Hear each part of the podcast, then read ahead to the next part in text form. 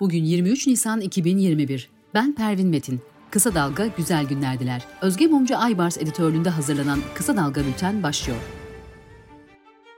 Kripto para borsası TODEX'in kurucusu Faruk Fatih Özer'in yaklaşık iki milyar dolarla yurt dışına kaçtığı belirtildi. Özer hakkında nitelikli dolandırıcılık, suç örgütü kurmak suçlarından soruşturma başlatıldı. Savcılık dosya için gizlilik kararı verdi. Kolombiya'da iki bin on yedi yılında yapılan Sosyalist Enternasyonel toplantısı nedeniyle C H P Genel Başkanı Kemal Kılıçdaroğlu, sanatçı Levent Üzümcü, D İ S K Genel Başkanı Arzu Çerkezoğlu ile bazı eski C H P milletvekilleri hakkında terör soruşturması yapıldığı ortaya çıktı.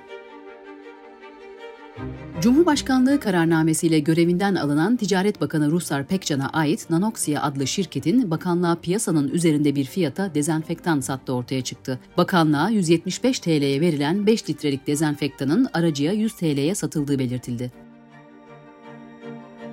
C H P lideri Kılıçdaroğlu, Cumhurbaşkanı Erdoğan tarafından görevden alınan Ruhsar Pekcan için rakam büyük olsaydı Erdoğan onu kesin büyükelçi yapabilirdi ama rakam küçük olduğu için konsolos da yapabilir dedi.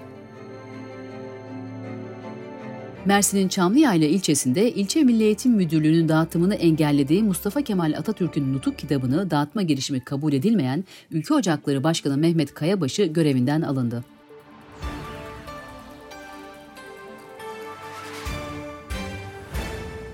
Ankara Cumhuriyet Başsavcılığınca yüz dört emekli amiralin hazırladığı bildiriye ilişkin başlatılan soruşturma kapsamında ifade vermeleri için tebligat gönderilen yedi kişiden emekli beş amiral ile bir general Ankara Emniyet Müdürlüğü Terörle Mücadele Şubesi'ne geldi.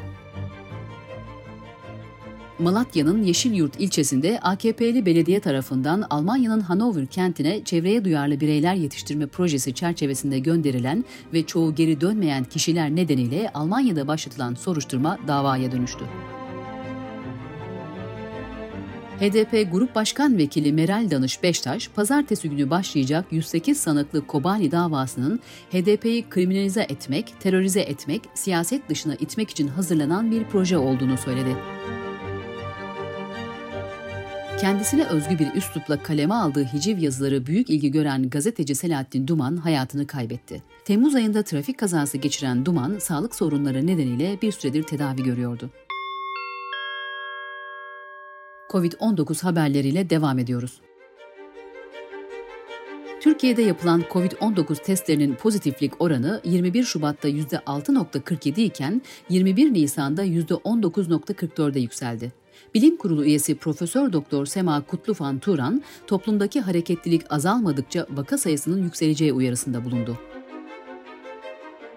İçişleri Bakanlığı seksen bir il valiliğine genelge göndererek yirmi üç Nisan'da da sokağa çıkma yasağı uygulanacağını bildirdi.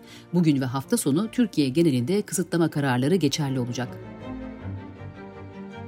Rize'deki Recep Tayyip Erdoğan Üniversitesi Tıp Fakültesi Tıbbi Mikrobiyoloji Anabilim Dalı öğretim üyesi Doçent Doktor Ayşegül Çopur Çiçek, testlerde artan vakalar aynı soyisimlerde kümeleniyor, aile içi bulaşlar çok fazla dedi.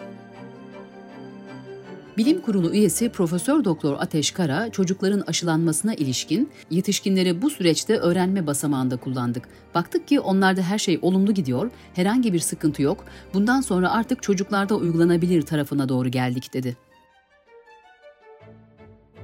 Hindistan'da son bir günde üç yüz on dört bin sekiz yüz otuz beş yeni Covid vakası tespit edildi.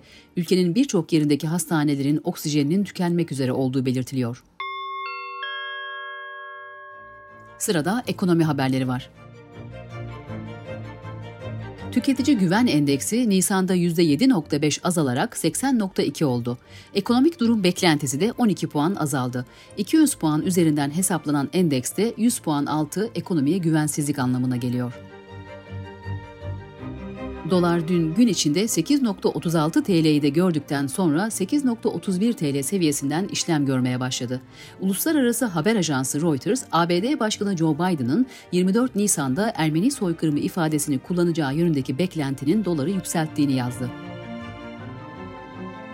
Arçelik'te yedi yıl boyunca montaj bandında çamaşır makinesi üreten işçi, açtığı meslek hastalığı davasında on beş bin lira manevi tazminat kazandı.